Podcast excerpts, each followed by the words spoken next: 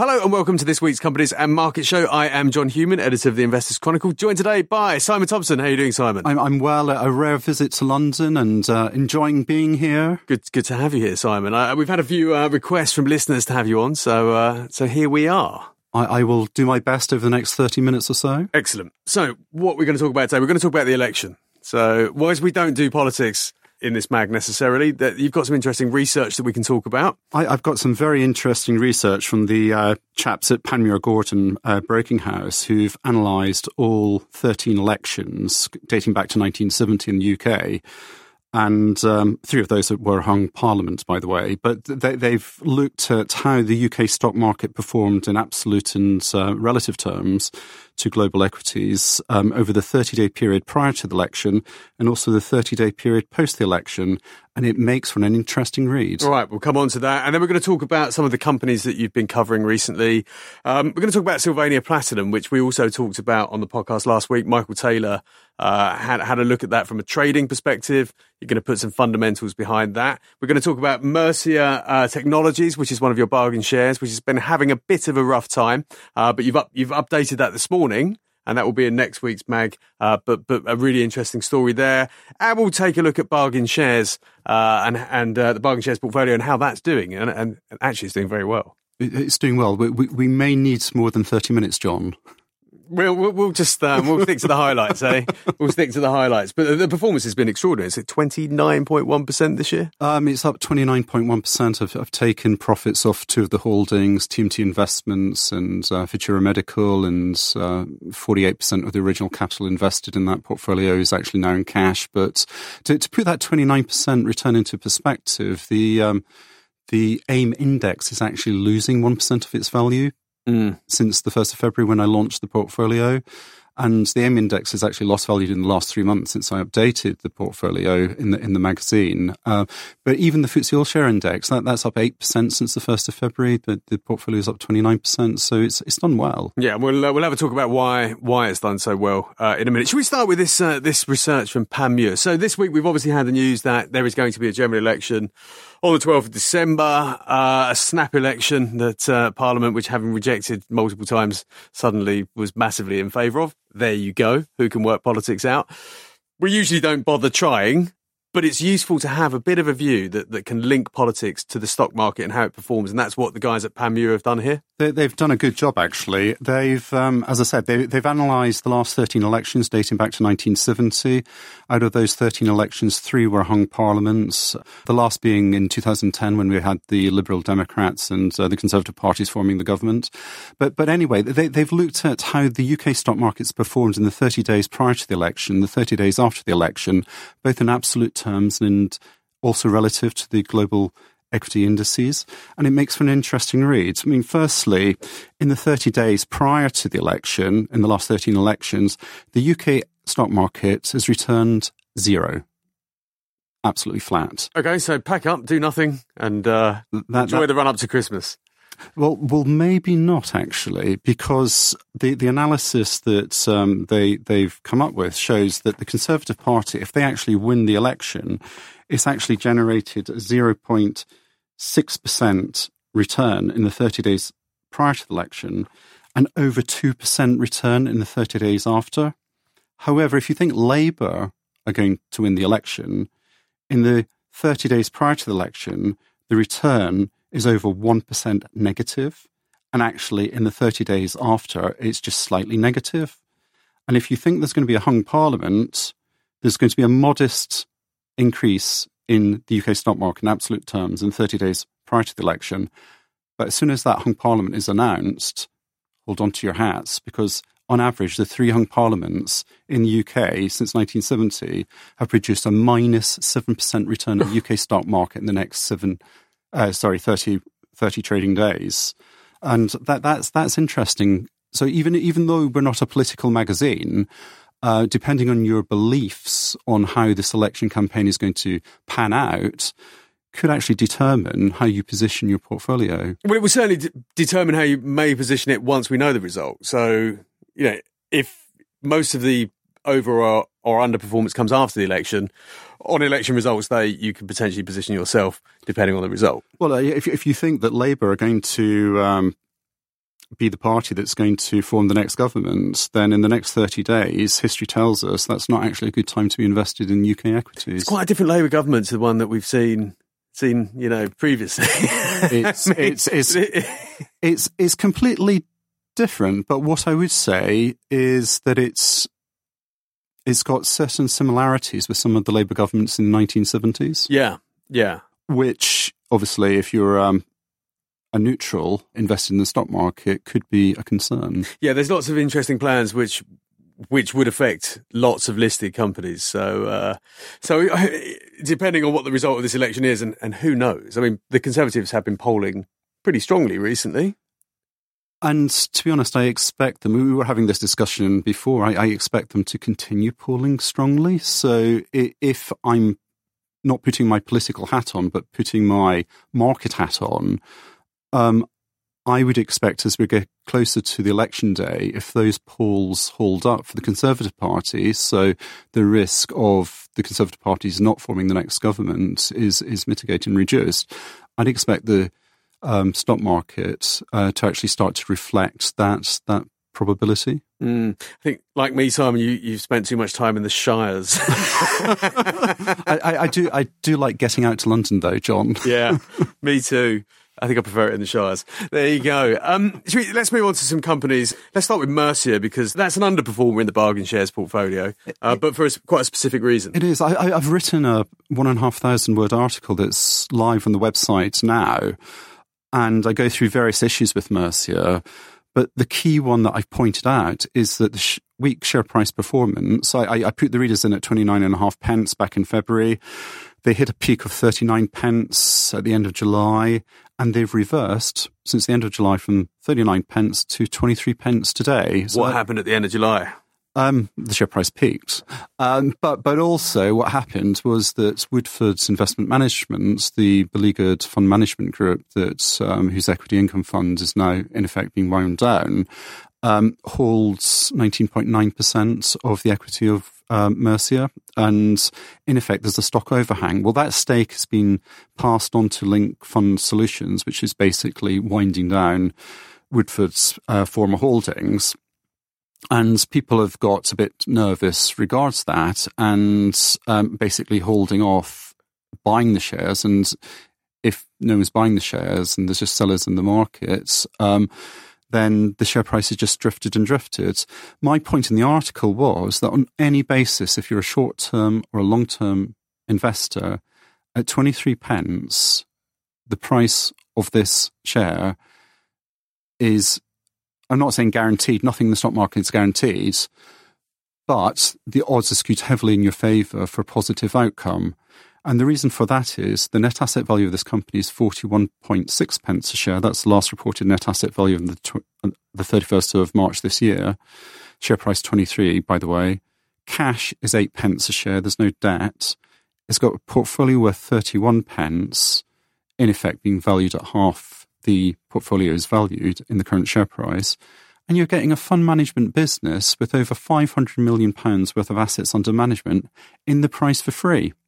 I mean, it's it's it's a classic stock overhang situation. it, it is. Uh, do, do, we have any idea? I mean, any expectation of when it might be cleared? I mean, um, I've seen this happen before with some of my other companies. For example, Oakley Capital, um, which is another is a private equity in, in investment company.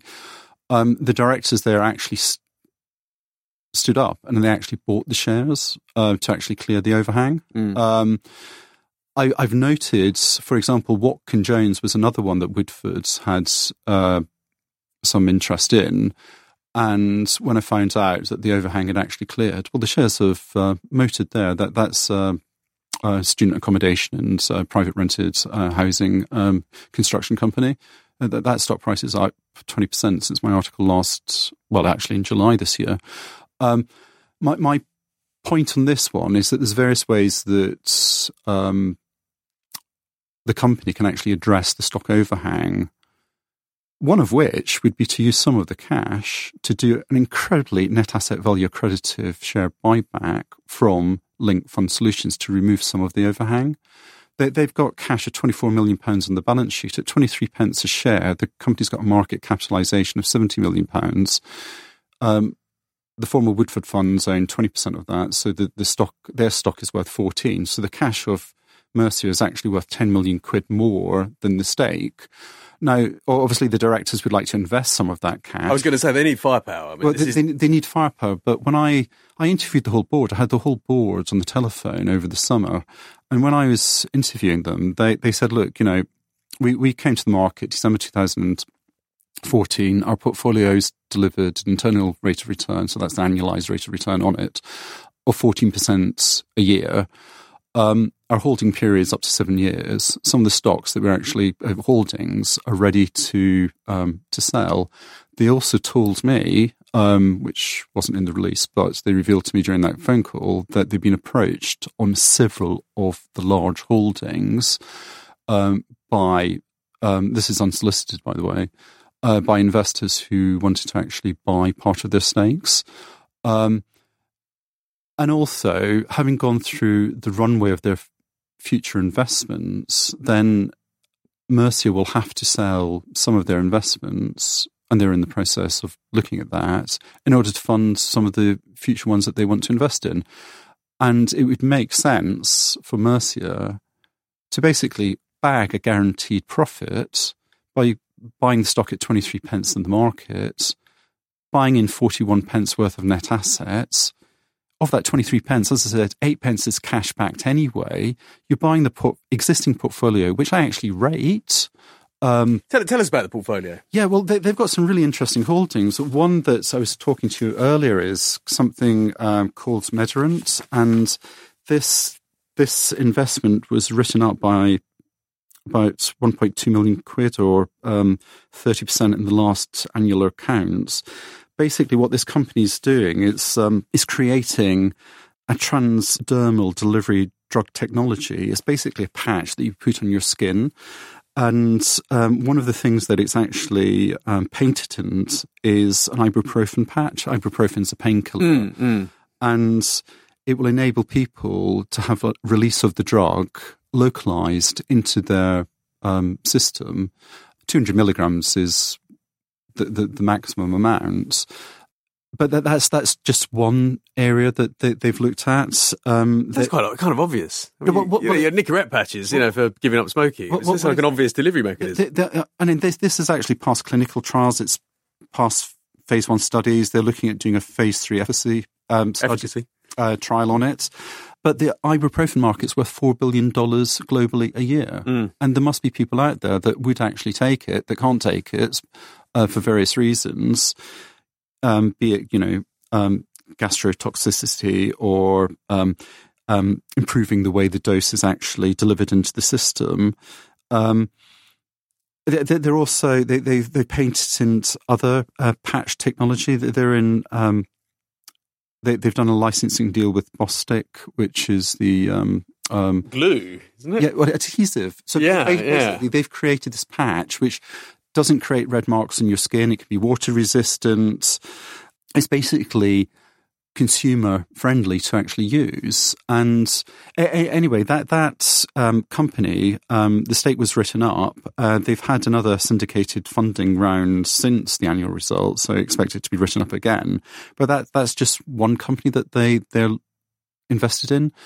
You know, I've gone through the portfolio of the um, Mercia, they've got 22 investments that represents about 90 million pounds of the 93 million pound investment portfolio. And they've got some cracking companies. And the reason why is that they represent third party funds. So they get fund management income from 380 million pounds worth of mandates. By the way, back in 2014 when they floated, they only had 22 million pounds worth of mandates. So their mandates have gone from 22 to 380 million pounds in the last five years. Um, and then those early stage technology businesses, they cherry pick which ones they want to invest their own money in when there's a secondary or tertiary funding round. And they're in an ideal position to actually do so. And you wouldn't expect them to actually lose money on their investments. Hence, you know, they've generated a 14% internal rate of return. Um, and they've made disposals as well along along the way. So it's not as if you know this is some arbitrary figure that is plucked out of the air It's a figure that's actually backed up by what investors have actually invested in those investee companies mm. at a later date after the initial funding has actually been made and the prices they're uh, paid. I mean, for example, Oxford Genetics, which is a designer developer of biological molecules, that's proteins, viruses, and cells. It basically specializes in synthetic uh, biology market. Well, they had a syndicated funding rounds um, earlier this year, which led to almost a 10% uplift in um, Mercia's stake in that company. Um, and it, it's one that was actually backed by the operational performance of the company. It's been signing licensing deals for these synthetic um, um molecules um, uh, for gene therapy manufacturers. So there's actually an end market out there to to use this technology they've actually developed and patented. Um, it's it's interesting. I mean, sort of this sort of early stage capital type business was is, was quite a prominent theme in your bargain shares portfolio this year. Um, it it was. I mean, I, I for example, I, I, put um, readers into a technology stock called TMT Investments. That's slightly different because that was more Silicon Valley um, stocks. Like um, they've got a st- um, stake in Uber.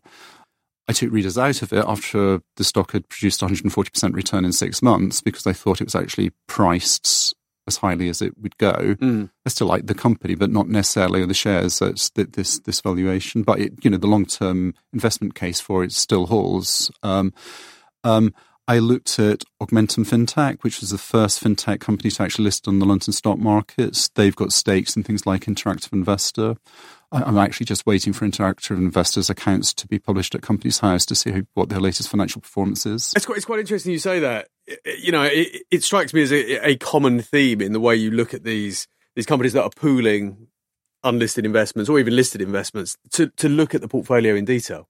That's kind of, kind of a lot of work, it sounds. There's a shed load of work on. I mean, for for example, I was talking to um, uh, James Norrington um, earlier, and the Alpha reports, um, actually the two Alpha reports in the most recent months I produced, I went through every single company in the portfolios. Uh, one was a property company, so I went through every single company that they had a tenant with. You go and visit them as well. I think I think you should do. I've, I've, the, the, pictures look great. Um, get, on, get, on, Google Street View. That would that would do it. Um, I, I, did actually, John. Um, and uh, the, the previous one from August uh, was an investment company that was trading not much above cash on the balance sheet. And I looked at the investment case of every single one of its seven investee companies. And yes, it's a huge amount of work, but um, the returns that you can actually make by by doing this groundwork can be quite significant. Obviously, not Mercia to date. You know, it went up, it's down, it's it's you know it's roughly twenty percent below the price I said buy back in February. But as I said, there's a reason for that. And actually, the thing that I haven't raised already is I, I don't just look at the fundamental case, and I, I, don't look you know at every single company that they invest in. I also look at the technical um, angle the as chart. well, the charts. Yeah. Um, and what I can point out with Mercia is that if you look at the 14 day RSI relative strength index on the uh, the chart is in the mid teens. Is the reading that means it's massively oversold? The last time it was at this depressed level, the RSI, the 14 day RSI, was in September 2017. Guess what? It was a turning point. Yeah, share big, price, big rallies after share, share price rallied 49%. The, the time after that, the RSI was at this level was in August 2018. Guess what? Share price rallied 40% from that point. And the last time was in June this year, and the share price rallied 29%. Mm. Um, so, what, what I'm trying to say is that from a technical perspective, the massively oversold shares are buy. From a fundamental perspective, um, as I've outlined, the ability for the board to do cash, um, uh, sorry, net asset value accredited share buybacks um, is there's a compelling case to do that. Um, you should send them your fees for the corporate finance advice. Well, well, hopefully, hopefully the directors will be listening to this podcast, so they, they won't have to pay the corporate finance departments. But, um, but, but it, it, doesn't matter if you're a short-term investor or a long-term investor. This stock is priced to actually generate decent returns. And as I said, the directors during a conversation, they'd been approached with regards to some of their larger holdings. You know, portfolio ninety odd million pounds, twenty-two holdings, um, by investors who wanted to buy into them, um, which would indicate to me A, that they're sensibly priced to start with, but B, there can be valuation upside too on an exit, and they're looking to exit some of them anyway. Um, on any basis, Mercia's a buy. Yeah, absolutely. absolutely. Um, So, uh, big report, as I said, on the website today on Mercia. So, have a read of that for, for, for even more detail. Um, you're also looking at uh, Sylvania Platinum, as I mentioned, another pretty pretty bullish looking story there. Um, I put readers into this in my 2018 bargain share portfolio. The stock then was about 14 and a half pence. Um, the reason for doing that is, by the way, it's about 37 pence today. Um, but the reason for doing that is that it's a company that basically takes chrome tailings um, from uh, mines in the Bushveld complex in South Africa.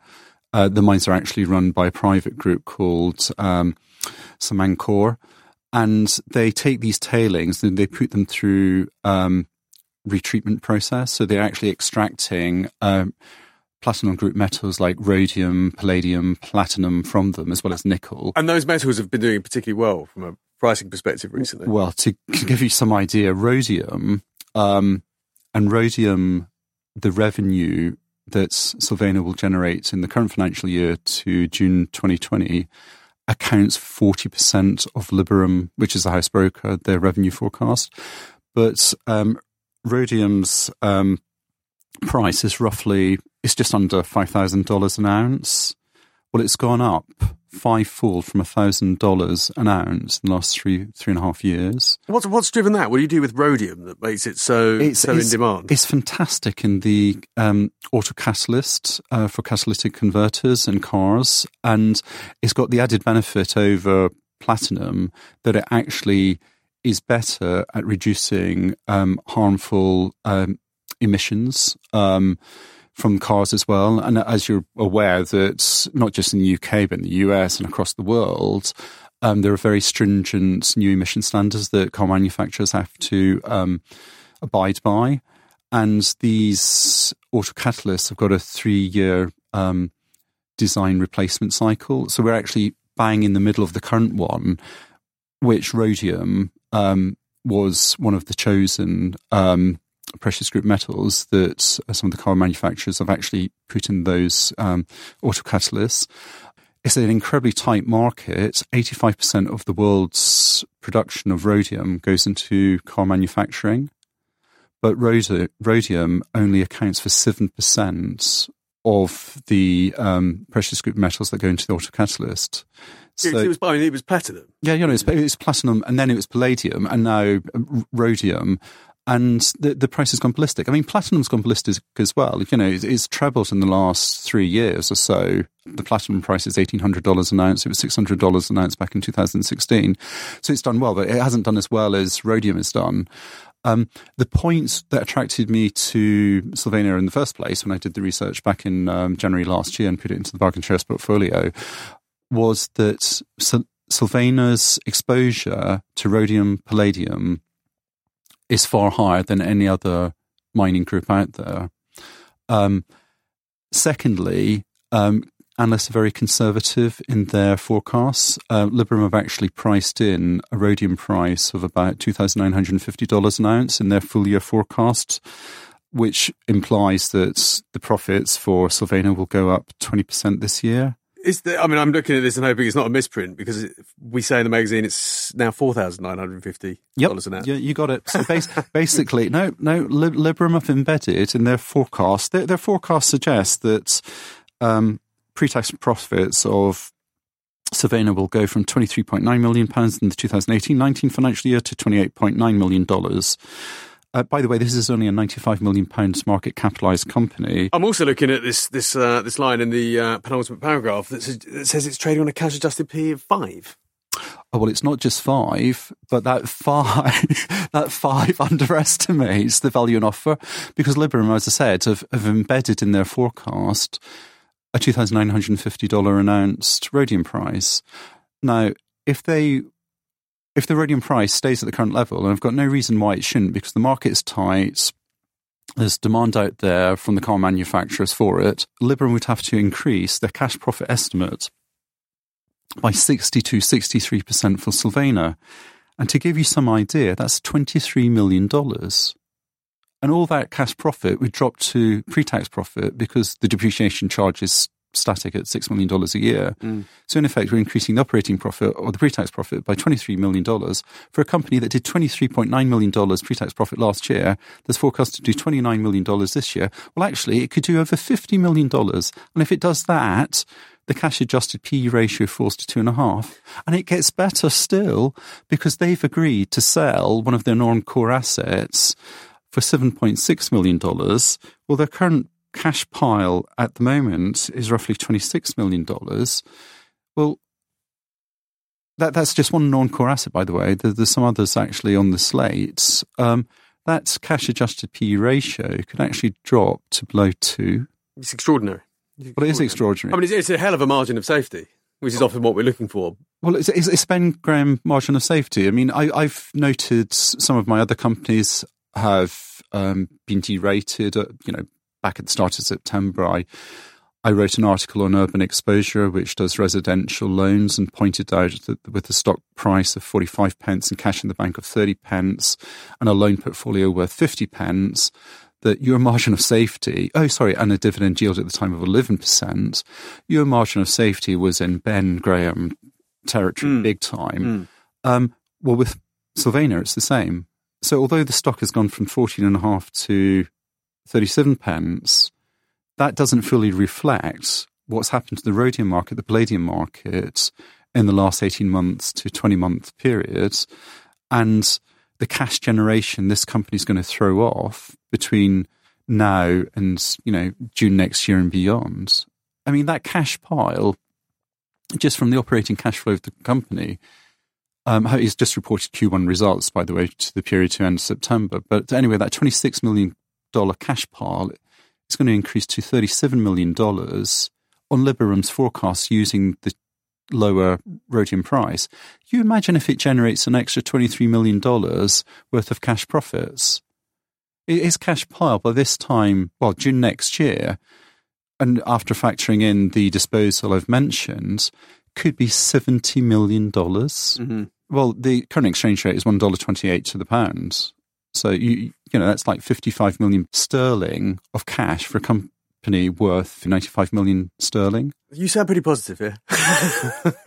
it's, it's my pick in the mining sector. And I think people, you know, got a bit spooked with recession worries and the car manufacturers not actually understanding. Well, there's how- lots. There's lots of worries around car manufacturer. I mean, the you know the, the market looks pretty horrible. There's been a lot of moving parts in terms of of emissions, in fact, and, and, and all sorts of shenanigans going on there. And obviously, there's the shift to electric, so you can see why people would get worried. But, but they could get worried, but and they they have got worries, but they've misunderstood that actually the the precious group metal um, basket that um, that Sylvania actually have has such a high proportion of palladium and rhodium in it. And as I said, these metals are actually good in the autocatalyst. Mm. They actually reduce the emissions, the toxic emissions that come out from cars.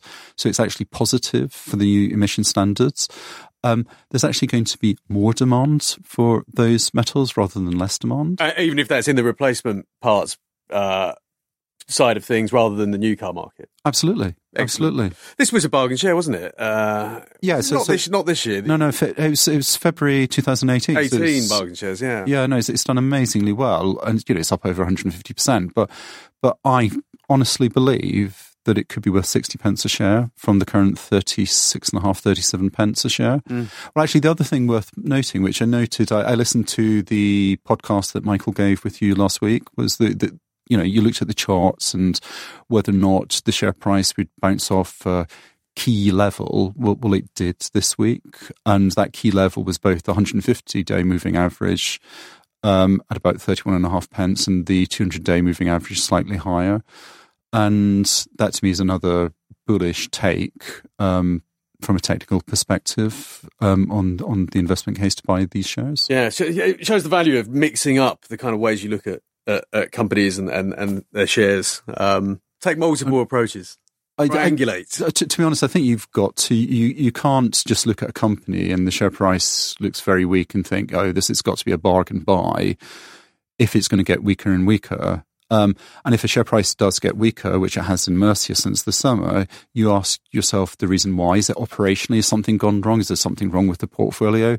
Or in the case of Mercia, it's just that you've got a seller out there that owns 20% of the stock that will be cleared at some point. And as we've seen with Watkin Jones, as I said, the stock price there is up 20% in the last three months.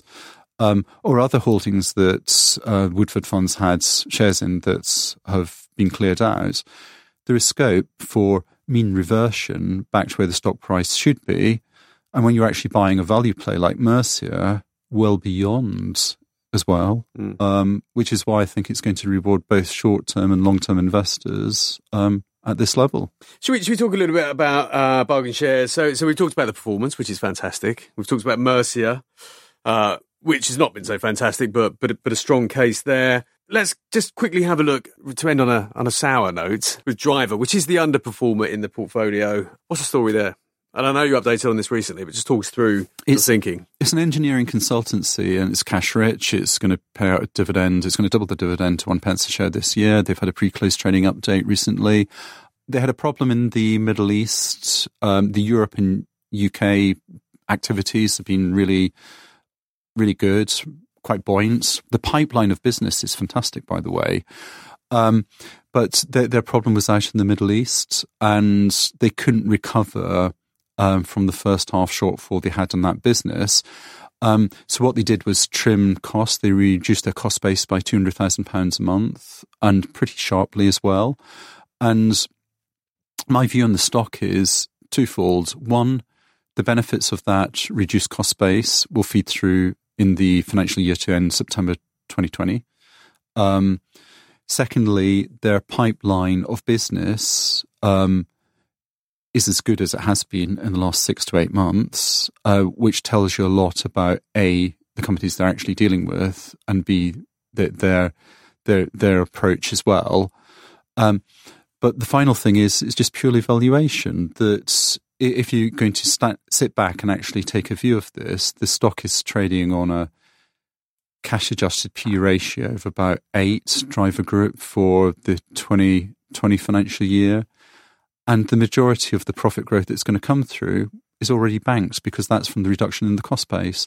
So I can do a bridge between what the company is going to produce, which is roughly I think pre-tax profits about three million pounds for the financial year to September 2019, and what analysts N plus one Singer are predicting, which is profits, pre-tax profits of about 20 odd percent higher in the current financial year. Well, actually, I can see why that's going to happen even on flat revenues because they're not factoring in any revenue growth in any way. Um, but you, you can see the drop through of the cost savings and the higher margins, operating margins actually feeding through to the business in the coming year. So although the, the stock is down, it's, you know, it's, it's not my, you know, it's not a great story. You know, the stock is down 25% or so from where I said buy back in February. But actually, I can see recovery potential on it. And I'll be speaking to the directors mid December this year when they actually release those annual results. I mean, fortunately, in terms of the portfolio, which has done, you know, very well. It's, it's up 29%. It's, it's roughly flat on the last quarter, which in the current market I'm very happy with because the AIM mm. index is down roughly three, three and a half percent in the last quarter. Um, but in terms of the portfolio, I've taken profits out of uh, Futura Medical, which is a healthcare company that has a topical gel that did fantastically well. What did you get out of that one? Then um, I 129% profit on that one, John. Extraordinary. And I got out of TMT Investments with 140% profit um, because, as I said, you know, I, I, thought that it was priced as highly as it would be, and it was a good decision to take profits then. So basically, if you bought into both of those stocks, um, you've realized and you know invested say a thousand pounds in the 10 stocks each back in february you'd have taken out about 40 47 48% of your original capital and which de-risks the portfolio. Mm. it also gives you cash to invest in other stocks that may appeal and which hopefully you know i'm bringing to people's attention um, on a weekly monthly basis. But it, it, it de-risks the portfolio. So I'm, I'm actually really comfortable with the 29% return given how markets have been and comfortable know, that's very that's very um well, it's very humble of you. well, well, it's, it's, it's, a great well, return. Well, it's it's yeah, it's, it's, it's, thumped the all share index by over 20%, and it's thumped the uh, FTSE AIM index, all share index, which is showing a negative return of minus 1 um, since the 1st of February. Um, but the point is, the bargain share portfolio is designed in order to produce superior returns um, for readers. And, you know, clearly it won't do it every year. Um, but then again, it doesn't need to if it can produce returns like that. Um, I mean, the, the long term track record is about a 20% return on the first year in the last 20 years since I've been doing this. So obviously, with the return of 29% after the first nine months, then you know we, have done better than the long term return on it. Yeah, I mean, you say it doesn't it doesn't win every year, but I mean the track record is what, what is it? Sixteen out of twenty years. It's yeah, so we can good. you know and yeah, seventeen out of twenty one. Unless, to be honest, because having to risk the portfolio, even if the markets crash, which I don't think it will at all, then you know the portfolio will still outperform the market and produce absolute returns. Excellent. Um, Excellent. Thank you, Simon, uh, and, and, well done. It's, no, it's been a pleasure, and um, I, I, will be starting research on the 2020 portfolio um, late December, early January. I mean, there's a huge amount of research that goes into it, John, mm-hmm. um, before it's actually published on the 7th of February 2020. Excellent. Looking forward to it.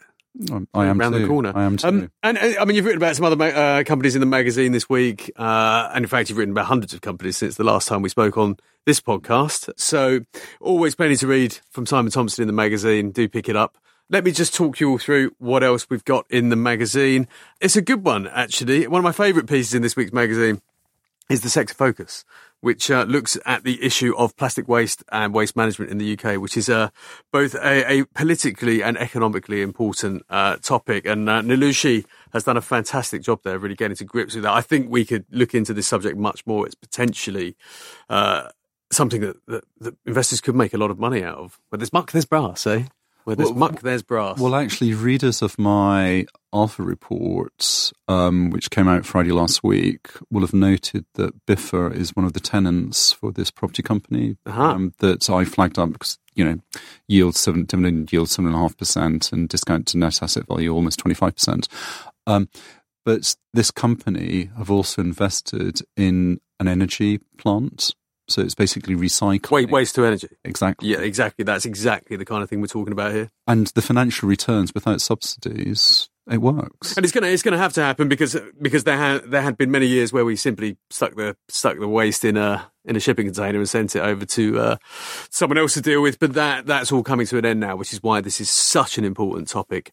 We've got all, all the usual tips, uh, a few results. It's, it's quieting down a little bit as we uh, head into uh, to the autumn. Lots of comment, including Simon, but. Um, uh, we also have the trader and uh, Christy of course, as usual, and uh, Mr. Bearbull, looking at something we've looked at regularly in, in, in recent weeks, uh, and that is the issue of new management. Alex Newman has returned to uh, something we haven't looked at for a very long time, which is retail bonds, which which were really interesting and, and the hot thing on the market at one point, but have sort of since gone out out of fashion a little bit. Um, but there's still some value to be found there. Uh, lots in the personal finance and fund section, including a, a roundup of uh, the, the best deals on platforms uh, for SIPPs and ISAs, uh, and a look at Woodford Patient Capital Trust, which is uh, another sort of victim, recent victim of the whole uh, Woodford debacle, and the cover feature, which is looking at ways that you can spot trouble coming, uh, written by Philip Ryland, Seven Deadly Signs, and this is some of the accounting trickery that, that companies indulge in, which can catch investors by surprise and see your investments blow up, as it were. I'll, I'll have a read of that on the train home, John. It's uh, will will make the lengthy rides uh, more comfortable. Excellent! It's a fantastic feature. It will uh, keep you occupied for a significant part of that journey. I'm sure um, it will. Thank you, Simon, uh, and thank you. Oh, sorry, I almost forgot to mention we've got a new a new feature in the magazine this week, which is the news feature. So um, we've got lots of news coming out of uh, other markets, Q3 results coming out of the US in particular.